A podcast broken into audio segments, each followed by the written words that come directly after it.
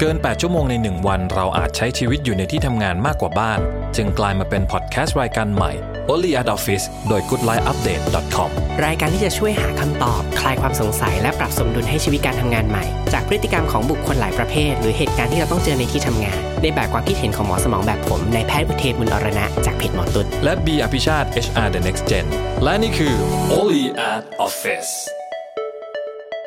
อ่าสวัสสวัสดีดีคครัรับ สวัสดีครับ สวัสดีคุณผู้ชมกุลไลครัอับปเดต .com ด้วยครับ วันนี้เรามีเรื่องก็เป็นเรื่องจากทางบ้านอีกเช่นเดียวกันครับเออแต่เป็น most common problem มากคือเรื่อง เขาบอกพูดถึงเรื่อง generation gap ที่แตกต่างกันในการทำงานในการใช้ชีวิตด้วยแหละ จริงๆเนี่ยเจอนะ ล่าสุดเลยครับสอนนักศึกษาแพทย์อืมสอนเด็กๆ เล็กๆครับแล้วก็คุยเรื่องเกี่ยวกับแอเรียในสมองต่างๆแอเรียเกี่ยวกับการมองเห็นละกันอืมแน่ตอนนั้นพูดถึงแอเรียกับการมองเห็น พูดถึงหนังเรื่องหนึ่งคือหนังเรื่อง at first sight ครับอ๋อเนี่ยพระเอกนะหล่อมากคิวนูรีฟแล้วก็แล้วเด็กคือทำหน้าตาเหมือนแบบทำหน้าลอยๆแบบ อาจารย์พูดถึงอะไรอ่าเสร็จแล้วเด็กก็ Google จนกระทั่งเจอหนังเรื่อง at first sight บอกโอ้มันเป็นหนังเก่ามากเลยนะอาจารย์คิวนูรีฟนี่คือเป็นดาราเก่า คือตอนนั้นเนี่ยอึ้งด่าเด็กไม่ได้ออกเหมือนโดนฟาดด้วยไม้หน้าสามไม้หน้าสามที่มีคำว่า generation gap อยู่ ก็เลยครับเข้าใจว่า generation gap ไม่ใช่แค่วัยที่แตกต่าง คือไม่ใช่ครับแค่ว่าเราแก่กว่าเด็กอ่อนกว่าไม่ใช่มันคำว่า generation gap มันแบบมันดูลึกมากกว่านั้น อาจารย์ที่เคารพท่านหนึ่งเคยสอนครับแพทย์ว่า เมื่อก่อนยูอะมาทำงาน คือคุณอะทำงานเป็นหมออแต่เด็กปัจจุบันนี้คือเขาทำงานเป็นตัวเขาเอง ที่มีหมอเป็นส่วนหนึ่งของชีวิตเขาอืมคุณจงถ้าคุณไม่เข้าใจไม่เป็นไร แต่คุณจงรู้ไว้ว่ามันแตกต่างและอย่าพยายามไปเปลี่ยน จริง ๆ ก็เป็นคนหนึ่งเหมือนกันที่ประสไม่เชิงว่าประสบปัญหา แต่ว่าประสบเหตุการณ์เกี่ยวกับครับเรื่องของ generation gap แต่โชคดีว่าในคณะแพทย์มันก็ ในคณะแพทย์ในโรงพยาบาลมันก็จะแบบมี parity ของมันแบบหนึ่งเด็กที่มาเดินตามแพทย์เขาก็จะเหมือนเด็กที่เป็นหนูน้อย Padawan ที่มาเดินตาม master Jedi อีกแบบหนึ่งต้องแบบโลกภายนอกดีกว่าอ่าพี่บีมีแบบอะไรบ้างที่จะมาแบ่งปันเรื่องจ generation ริงๆเรื่อง gap generation gap เนี่ยมันจะเรียกว่าอะไรดีเอ่ออยู่กับปัญหาแบบเนี้ยมาเป็นทั้งตัวปัญหาด้วย เป็นทั้งตัวปัญหาเป็นทั้งดิฉันก็ผู้เป็นนะแก้ปัญหา เป็นทั้งเป็นคนเฟรมว่าวิธีการจะแก้ปัญหา มันจะต้องทำยังไงบ้างเอาเอาอย่างเอาอย่างนี้ก่อนว่า วันนี้เรารู้รู้กันหรือยังว่าเราตัวเราเองของคนฟังนะครับ วันนี้คุณอยู่ใน generation ไหนบ้างไหนเออณวันนี้นะครับในเอาเป็นว่าในโลกของการทำงานเนี่ย มีอยู่บางองค์กรมีอยู่3 generation บางองค์กรยังมีทั้ง4 generation generation ที่เรานับได้นะตอนนี้นะ generation โตสุดคือ baby boomer นะครับชื่อตรงตัวเลยเป็นคนที่เกิดอยู่ในยุคที่มีการเกิดเยอะๆ เกิดในช่วงที่เป็นหลังสงครามโลก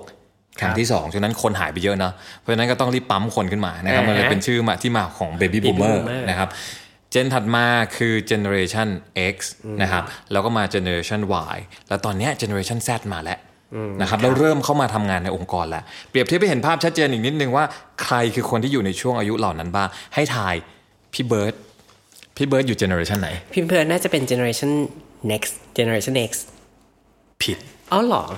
เราอะเรียกพี่เบิร์ดกันมาตลอดหรือปะอ่าเราเรียกพี่เบิร์ดพี่เบิร์ดอยู่อยู่ยงคงกระพันไม่ไม่ไม่ไม่พวกกระเทยอย่างนี้ฉันจะเรียกพี่เบิร์ดด้วยสรรพนามอีกแบบอ๋อหนึ่งโอเคพี่เบิร์ดเนี่ยณตอนนี้นะครับด้วยอายุของพี่เบิร์ดถ้าตอนนี้ generation นะครับในภาคของทฤษฎีเราแบ่งกันตามช่วงอายุอ่านะครับ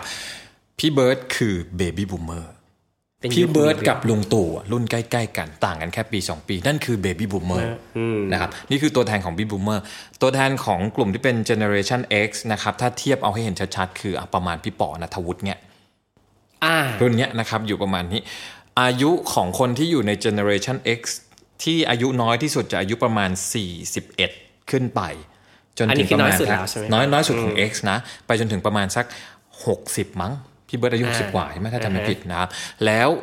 Generation ถัดมาที่เป็น Generation Y เทียบไปเห็นภาพประมาณ Mario อืมนะนี่คือ Generation Y Generation Y ที่อายุเยอะสุดก็คือ 39 ไล่ลงมาจนทั้งถึงอายุสักประมาณ 25 เพราะฉะนั้นอะเราคือ Y ตอนต้นๆกันอืมจะมีช่วงเกี่ยวข้องกับ Generation X อยู่บ้างนะครับเอเคยเข้าใจว่าตัวเองเป็น generation next เหมือนหกัลายๆหหลายๆคนจะมองว่าเราคือเราคือ X จริง ๆ เราคือช่วงคาบเกี่ยว เพราะว่า ช่วงต้นกับช่วงปลายมันมีจุดเปลี่ยนผ่านคือเราอะอยู่ในช่วงที่เทคโนโลยีมา เราเป็นรุ่นแรก ๆ ที่ได้เห็นได้เล่นอินเทอร์เน็ตแต่เป็นอินเทอร์เน็ตยุคที่เป็นแบบกว่าจะต่อต่อได้อะโมเด็มต่อโมเด็มนะครับ เราเล่นทั้ง ICQ เล่นทั้ง Perch มาเราก่ยังอนเป็นนะรุ่นที่เรามีจะเป็นรุ่นแพ็คลิที่งก์ใช่ยังยังใช้เพจโฟนอยู่อ่านนะครับแล้วก็เป็นรุ่นที่ยุคไฮไฟรุ่งเรืองเนี่ยเราผ่านยุคนั้นครัมาบยุคของเราจะเป็นยุคเราคือยุค 90น่ะเป็นวัยรุ่นตอน 90 นะครับ เราก็จะอยู่กับนักร้องแบบกลุ่มที่เป็นแบบ มีความเป็น 90น่ะนึกออกไหมแต่ถ้าเป็น generation Y generation Z ลงมานะครับ หรือ Y ตอนปลายเนี่ยเขาจะเป็นกลุ่มที่เป็นกามิกาเซ่ละแต่เราจะไม่ทันกามิกาเซ่ เออใช่หนูไม่ทันกับพิกานะเซ่เราจะอยู่ในยุคยุคยุคก่อนกามิกาเซ่จะเรียกไม่ถูกเหมือนกันยุคอะประมาณอย่างที่เมื่อกี้แต่แต่มามียุคของพี่มอสทาทาอะไรอย่างเงี้ยายุยุคนั้นอาจจะเป็นมีความเป็นเราแต่พอลงมาเป็นกลุ่มกามิกาเซ่แล้วปั๊บอันนี้จะเป็น Y ตอนปลาย แต่ว่าวายตอนปลายจนถึง Z ตอนต้นแซดตอนต้นตัวเนี้ยตัวแทนของแซดตอนต้นตัวนี้คือใครศิลปินเกาหลีหนูศิลว่าปินเกาหลีออแลแล้วก็ที่เห็นชัดที่สุดก็คือน้องลิซ่าแบล็คพิงอ่าเนี่ยเจนแซเพราะฉะนั้นเจนแซนะตอนนี้นะครับอายุเยอะสุดของเจนแซจะอยู่ที่ 25 เพราะฉะนั้นวันนี้เด็กที่เรียนจบสักประมาณ 21 22 นั่นแปลว่าเจนแซเข้ามาอยู่ในองค์กรแล้วเออในขณะที่ดิฉันเป็นพวก Gen Y แล้วก็ยังมี Gen Gen X แล้วก็มีอยู่ Baby Boomer ในหลายๆองค์กรอยู่โดยเฉพาะองค์กรที่เป็น Family Business นะครับ เจ้าของธุรกิจส่วนใหญ่จะเป็น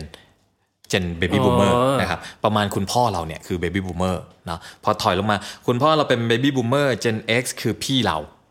Gen Y คือเรารุ่นน้องเราคือ Gen Z เพราะฉะนั้นในแต่ละช่วงอายุอะมันมีไลฟ์สไตล์ในการคิด ที่แตกต่างกัน เอาว่าง่ายๆในเรื่องของการทำงาน Gen X เนี่ยเป็นกลุ่มที่ work smart แต่ Baby Boomer เป็นกลุ่มที่ work hard อันนี้คือคอนเซปต์ในการทำงานของเขาเลยนะครับ Gen X คือเป็นกลุ่มที่ work hard เพราะว่าเขาต้องทำทุกอย่างที่รู้สึกว่าใช้วิธีการจะประสบความสำเร็จได้ต้องทำงานหนักนี่คือคอนเซปต์ในการทำของเขาต้องขยันทำงานอืมเพราะฉะนั้นเวลาที่เราต้องทำงานกับคุณที่ที่เป็น Baby Boomer เนี่ย พยายามทำเขาจะชอบคนที่แสดงให้เขาเห็นว่าเราทำงานหนักนึกออกปะแล้วเพราะว่าตัวเขาเป็นคนทำงานหนักเขาใช้ชีวิตอยู่กับความสำเร็จเดิมๆของเขาในการที่ทุ่มเททั้งชีวิตทำงานวันหนึ่งขอให้เป็น 10 ชั่วโมง 12 ชั่วโมง 20 ชั่วโมงนั่นคือ happy ของเขาละเราจะเจอคนกลุ่มหนึ่งที่ชอบทำงานในแบบนี้อยู่ แล้วคนกลุ่มนี้จะเป็นที่รักของคนที่เป็น baby boomer นะแต่พอมาเป็นกลุ่มที่เป็น generation X นะครับกลุ่มนี้จะมีคำหนึ่งที่มันผุดขึ้นมาสำหรับผมที่เป็นกลุ่ม generation X นะครับก็คือ work smart แตกต่างละ จะไม่ชอบการ work hard ละ แต่ชอบการที่ work smart แล้วคำที่มันอยู่ในกลุ่มของ generation X ซึ่งเป็นคำในยุคนั้นนะ คือคำว่า think out of the box ในยุคนั้นนะครับจะเป็นยุคที่หนังสือ think out of the box เนี่ยมันจะออกมาเยอะมากนะครับ แล้วก็คนที่เป็นไอดอลสำหรับคนที่เป็น Gen X นะ คือ Bill Gates อ่าสตีฟจ็อบ Steve Jobs นี่คือไอดอลของเขาเลยนะครับของคนที่เป็นกลุ่ม Generation X เพราะฉะนั้น X เห็นว่าจะเริ่มเห็นแล้วว่า X กับ Baby Boomer ก็คิดไม่เหมือนกัน มีวิธีการทำงานไม่เหมือนกัน แต่พอมาเป็นรุ่น Gen Y อย่างเราซึ่งเราโชคดีที่เราอยู่ทั้ง X ทั้ง Y เราเบลนจะได้ได้เห็นสองแบบแต่ว่า Y ปลายปลายๆเนี่ยก็จะมีความคิดเห็นที่ขัดแย้งกับ X อย่างเห็นได้ชัด Y เนี่ยไม่ think out of the box แล้วนะแต่ Y เนี่ยต้อง no box คิดได้กระจัดกระจาย ไปหมดเลยนะครับ เพราะมันมีเทคโนโลยีมาเป็นตัวช่วยให้กับกลุ่มนี้แหละนะครับ รวมไปถึงคนที่เป็นไอดอลของกลุ่ม Gen Y คือใครรู้ไหมมาร์คพี่มามาร์ร์คคหรอซักเคเบิร์กแน่ๆนะครับเอลอนมัสก์แล้วก็มาร์คซักเคอร์เบิร์กเอลอนมัสก์เนี่ยจะเริ่มเป็นเป็นไอดอลของคน Gen Z หน่อยๆละแต่ชัดเจนว่ามาร์คซักเคอร์เบิร์กเป็น generation เป็นเป็นไอดอลของคน generation Y มันจะมีการใช้ใช้จะเรียกว่าอะไรดี ใช้ไลฟ์สไตล์หรือใช้แนวคิดของพี่มาร์คซักเคอร์เบิร์กในทางที่ผิด ใน quote พัดใน quote ที่หลาย ๆ คน quote คำคมของหลายคนที่เอามาใช้นะ ในการที่บอกว่าไม่ต้องเรียนจบก็ได้อ่าแล้วก็เนี่ยเห็นไหมอย่างมาร์คซักเคอร์เบิร์กยังสามารถที่จะเติบโตเป็นเจ้าของธุรกิจยิ่งใหญ่ขนาดนี้ได้เลย แล้วมันก็จะมาใช้ตัวนี้เป็นข้ออ้างในการที่ให้เด็ก ๆ หลาย ๆ คนเนี่ยพยายามที่บอกว่าเรือน้อยต้องออกจากฝั่งเงี้ยไม่ต้องเรียนจบไม่ต้องเรียนไปทำนี่ซึ่งจริง ๆ ผมบอกเลยนะครับ หลาย ๆ คนจะเรียกว่าอะไรมีมีใครหลาย ๆ คนที่ที่มีโอกาสได้เป็นคนพูดเป็น speaker แล้วเอาไอ้ keyword คำเนี้ย ไปใช้ เราชอบไปใช้ไปสร้างแรงบันดาลใจให้กับเด็กผิดๆว่าเฮ้ย you ไม่จำเป็นต้องเรียนจบก็ได้ไม่ต้องจบปริญญาตรีก็ได้ไม่ต้องนู่นนั่นนี่ก็ได้คุณสามารถจะเติบโตได้เฮ้ยแต่จริง ๆ มันไม่ใช่ คุณลืมไปหรือเปล่าว่า การที่มาร์คซักเคอร์เบิร์กเองเนี่ยเรียนไม่จบเพราะจริง ๆ แล้วความรู้ที่เขามีมันเกินวิชาที่เขาเรียนไปแล้ว เขาถึงสามารถที่จะมาเติบโตแล้วทำธุรกิจของเขาเองได้นะ เราก็จะเห็นความแตกต่างในลักษณะของ gap แบบเนี้ย ที่มันเกิดขึ้นจากไลฟ์สไตล์จากวิธีคิดจากเทคโนโลยี จากสภาพสังคมที่มันเปลี่ยนแปลงไปในแต่ละเจเนอเรชันเมื่อคนกลุ่มนี้มาอยู่รวมกัน คุณหมอลองจินตนาการได้ง่าย เอาแค่เอานี้นะ Gen Z เนี่ยอาจจะยังไม่ค่อยมีอิทธิพลเท่าไหร่เพราะเขาจำนวนยังน้อยอยู่ แต่ตอนเนี้ยวันที่กลุ่มที่มีปัญหามากที่สุดคือกลุ่ม X กับ Y ที่ทำงานแล้วมักจะมีปัญหาขัดแย้งระหว่างกันอืมเอาง่ายๆเหมือนพี่ชายคนโตกับน้องชายหรือน้องสาวคนเล็กอะอืม น้องสาวคนเล็กหรือน้องชายคนเล็กกับพี่ชายคนโต มันมีโอกาสที่จะตีกันได้มากกว่า น้องจริงชายหรือพี่ชายกับพ่อถูกปะกับแม่จริงถูกไหมจริงจริงพ่อกับแม่ที่เป็น baby boomer ส่วนใหญ่จะเข้าใจ เออเนอะทั้งที่จริงๆแล้วกลายเป็นว่า Gen X กับ Gen Y เนี่ยจริงๆมันเป็น gen ที่ติดกันติดกันแทนที่จะเหมือนเข้าใจกันเข้าใจกันแต่จริงๆไม่มันแบบมันตีคอนทราสกันกันเยอะ แต่ ในที่ทำงานจะเห็นเหมือนกันนะว่าแบบอาจารย์แพทย์ระดับ baby boomer เนี่ยนะเขาดูเข้าใจเด็กใหม่ ดูเขาใช่คือเข้าใจเด็กเล็ก เด็กน้อยเด็กใกล้ถูกเขาอะไรเงี้ยเขาดูเข้าใจหมดเลย เหมือนกับว่าเราเคยคิดว่าแบบพอเขาโตขึ้นเขาถึงสะสมเมตตาธรรมไว้อยู่ในใจเยอะจริงๆหอไม่ปล่าเชิงนะสำหรับสำหรับพี่เท่าที่เคยวิเคราะห์มานะ เพราะว่าคนกลุ่มนี้เขามีลูกไง ส่วนใหญ่นะมีลูก เพราะฉะนั้นเขาก็จะเข้าใจว่าลูกเขาคิดยังไง เขาเป็นยังไง แต่ในขณะที่ X กับ Y เนี่ยมันใกล้กันเกินเพราะอยู่นี้เอ็กไม่ค่อยมีลูกด้วย ใช่ แล้วมันก็จะตีกันในความในความคิดน่ะคนหนึงอย่างที่มันบอกว่า X บอกว่า think out of the box แต่ยังมี box อยู่แต่ว่า Gen Y อะมัน no box แล้วไง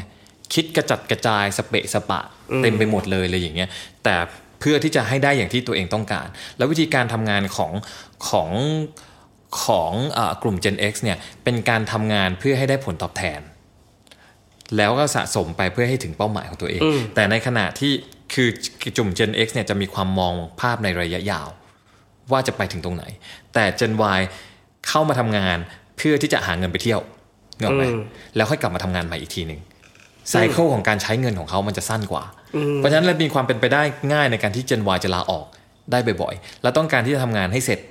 เร็วๆ มีความหยิบโยงค่อนข้างมาก อันนี้คือสิ่งที่ Gen X มองลงมาที่มอง Gen Y นะเออ X จะมอง Y ว่า Y เนี่ยเหยียบขี้ไก่ก็ไม่ค่อยฟอ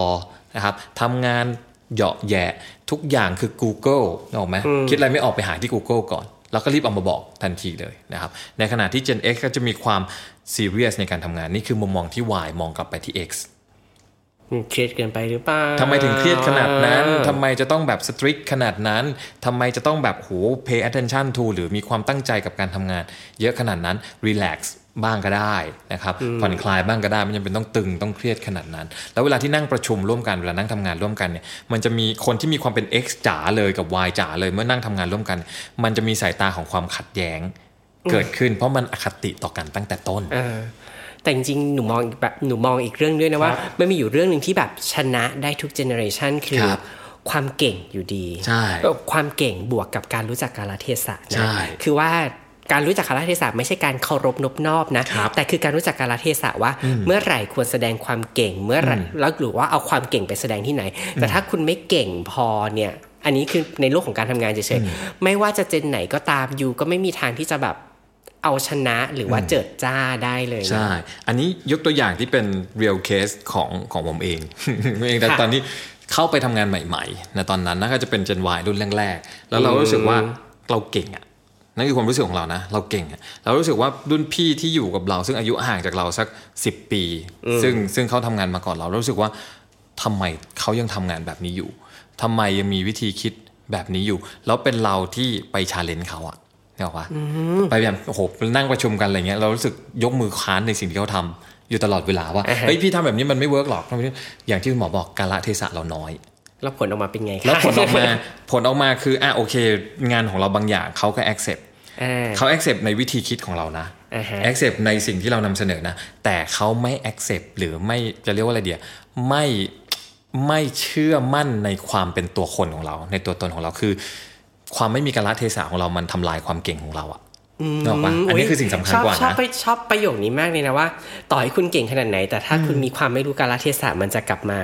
ย้อนกลับมาทำลายเราอยู่ดีเองเราก็เลยกลายเป็นคนที่เก่ง แต่ว่าไม่มีใครเอาเนี่ยออกไหมเพราะถ้ามันมีคนเก่งอีกรูปแบบหนึ่งที่รู้ว่าจะต้องนำเสนอยังไงหรือว่าจะต้องมีวิธีการยังไง ไม่ใช่จะฟันดะไปทุกอย่าง นะครับในขณะที่ผู้ใหญ่บางส่วนเขาอาจจะมีบางส่วนที่รับได้กับความเป็นเด็กที่น่าจะมีโอกาสที่จะนำเสนอ แต่ผู้ใหญ่บางคนที่อาจจะสุดทางไปเลยคือ ไม่ฟังเลยมันก็มีนะครับ เพราะฉะนั้นคนที่จะโตแล้วสามารถที่จะเอาตัวรอดกับปัญหาเจเนอเรชันแบบนี้อย่างที่คุณหมอบอกเลยว่า มันต้องมีกาลเทศะประกอบกับความเก่งที่เรามีด้วย มันถึงจะทำให้เราสามารถที่จะค่อยๆ เติบโตแล้วได้รับความเชื่อมั่นจากคนรอบข้างอืมเขาเรียกว่าอยู่เป็นนะเนาะจริง ๆ แล้วเนี่ย กับ generation gap จริง ๆ สรุปก็คือว่ามันมีแหละมันมีแน่ ๆ แล้วมันเป็นสิ่งที่เราจะต้องคำนึงถึงเสมอในการทำงาน แต่ถ้าสมมติว่าเรามีความเข้าใจอย่างน้อยเข้าใจว่าเขามีจริงเออมีความเก่งของครับตัวเราที่จะใช้ในการงาน แล้วก็รู้กาลเทศะก็น่าจะเป็นอุปกรณ์สามอย่างหลัก ๆ ที่ทำให้เพิ่มเราออีกยู่ได้ตัวหนึ่งที่ที่ถ้าเมื่อไหร่ก็ตามที่มีปัญหาในลักษณะแบบนี้อยู่นะครับ อาจจะต้องใช้เวลาในการฝึกด้วยเหมือนกันก็คือ เราต้องรู้จักไว้ใจคนอื่นให้เป็น ไม่ว่าเขาจะอายุเท่าไหร่ก็ตามนะครับไม่ว่าคนนั้นจะเป็นคนที่แก่กว่าเรานะครับหรือเป็นคนที่อายุมากแค่ไหนก็ตาม เราต้องรู้จักไว้ใจในสิ่งที่เขาเป็น ไว้ใจในประสบการณ์ที่เขามี ไว้ใจในความรู้ที่เขามี วันนี้หลาย ๆ คนอาจจะเจอสถานการณ์ที่ว่าเราเป็นหัวหน้าที่ลูกน้องเราอายุมากกว่าเรานึกออกไหมเพราะฉะนั้นถ้าเราไม่ไว้ใจเขาเลย ในการทำงานเราจะมองเราลุกดาวเขาอยู่ตลอดเวลาว่าทำไม่ได้หรอกทำไม่ได้หรอกทำไม่ได้หรอกสุดท้ายเขาก็อาจจะทำได้หรือไม่ได้จริง ๆ แต่คนที่เหนื่อยคือเรานะ จริง และอีกมุมหนึ่งนะครับ มุมที่เป็นผู้ใหญ่ ผู้ใหญ่เมื่อมองลงไปเด็กก็ต้องรู้จักหัดมองให้เจอว่าเด็กมันมีความเก่งในเรื่องอะไรที่มันแตกต่างจากเรา และมีในสิ่งที่เราไม่มี เรารู้จักที่จะใช้ประโยชน์จากสิ่งที่เขามี เพื่อทำให้เป้าหมายของเราทั้งองค์กรเนี่ยมันสำเร็จเดินหน้าไปได้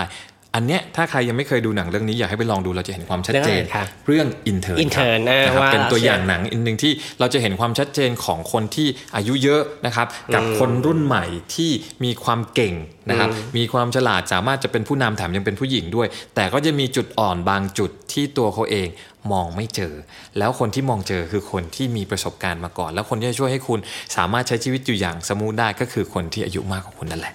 จริงงั้นเดี๋ยวหนูว่าหมด EP นี้เราต้องไปดูแล้วล่ะ ใน Netflix มีหรือเปล่าก็ไม่รู้เดี๋ยวไปดูก่อนนะครับไปลองติดตามดูในเรื่องของอินเทอร์นะครับไปลองหาดูแล้วจะได้เห็นว่าการแก้ปัญหาในเรื่องของ generation gap อย่างที่คุณหมอบอกเราบอกมา คุณหมอมี 3 ตัวใช่ไหมครับอ่าแล้วของผมมีอีกหนึ่งตัวคือ ย้ำอีกทีเอ่ออะไรนะ เดี๋ยวมีการละเทเอศะอการละมีการละเทนะคบศะ เข้าใจความเข้าใจ แล้วก็มีความเก่ง แล้วมีความเก่ง ที่สุดท้ายคือต้องเออเชื่อหัดเชื่อมั่นหัดเชื่อใจในคนตัวคนอื่อื่นนๆนะครับนะมีทั้ง4ตัวนั้นที่เราเราก็น่าจะเอาชนะนะครับ และข้ามผ่านในเรื่องของ generation gap ไปได้นะครับเออแล้วก็ที่สำคัญอีกอย่างหนึ่งคือ อย่าเมื่อไหร่ก็ตาม อันนี้จากประสบการณ์ตรงอีกทีเหมือนกันนะครับ เมื่อไหร่ก็ตามที่เราให้ความสำคัญกับ generation เมื่อนั้นเจเนอเรชันจะสร้างปัญหาให้กับเรา แต่ถ้าเราไม่ได้มองว่าเจเนอเรชันมันคือปัญหาไม่ได้ขีดเส้นว่าเจนนี้มันต้องเป็นแบบนี้คนนี้มันต้องเป็นแบบนี้นะครับไม่ได้เอาอัตลักษณ์ของเจเนอเรชันมาใช้ในการตัดสินทุกๆ คนที่อยู่รอบตัวเรานะครับมันก็จะทำให้เรามองข้ามปัญหาเหล่านั้นไม่ได้แล้วเราสามารถที่จะ treat คนหรือสามารถที่จะอยู่กับคนด้วยความเป็นคนของเขาจริงๆอ่านี่แหละคือซัมอัพของ EP นี้อะสำหรับ EP นี้ก็คงจบสวยๆแบบนี้ครับส่วน มีคำถามหรือว่าเรื่องสงสัยเกี่ยวกับในที่ทำงานชีวิตที่ทำงานไงอย่าลืม มาถามเราได้ติดตามเราทาง goodlifeupdate.com นะครับสำหรับ EP นี้ก็ไปละครับ สวัสดีครับ สวัสดีครับ Only at Office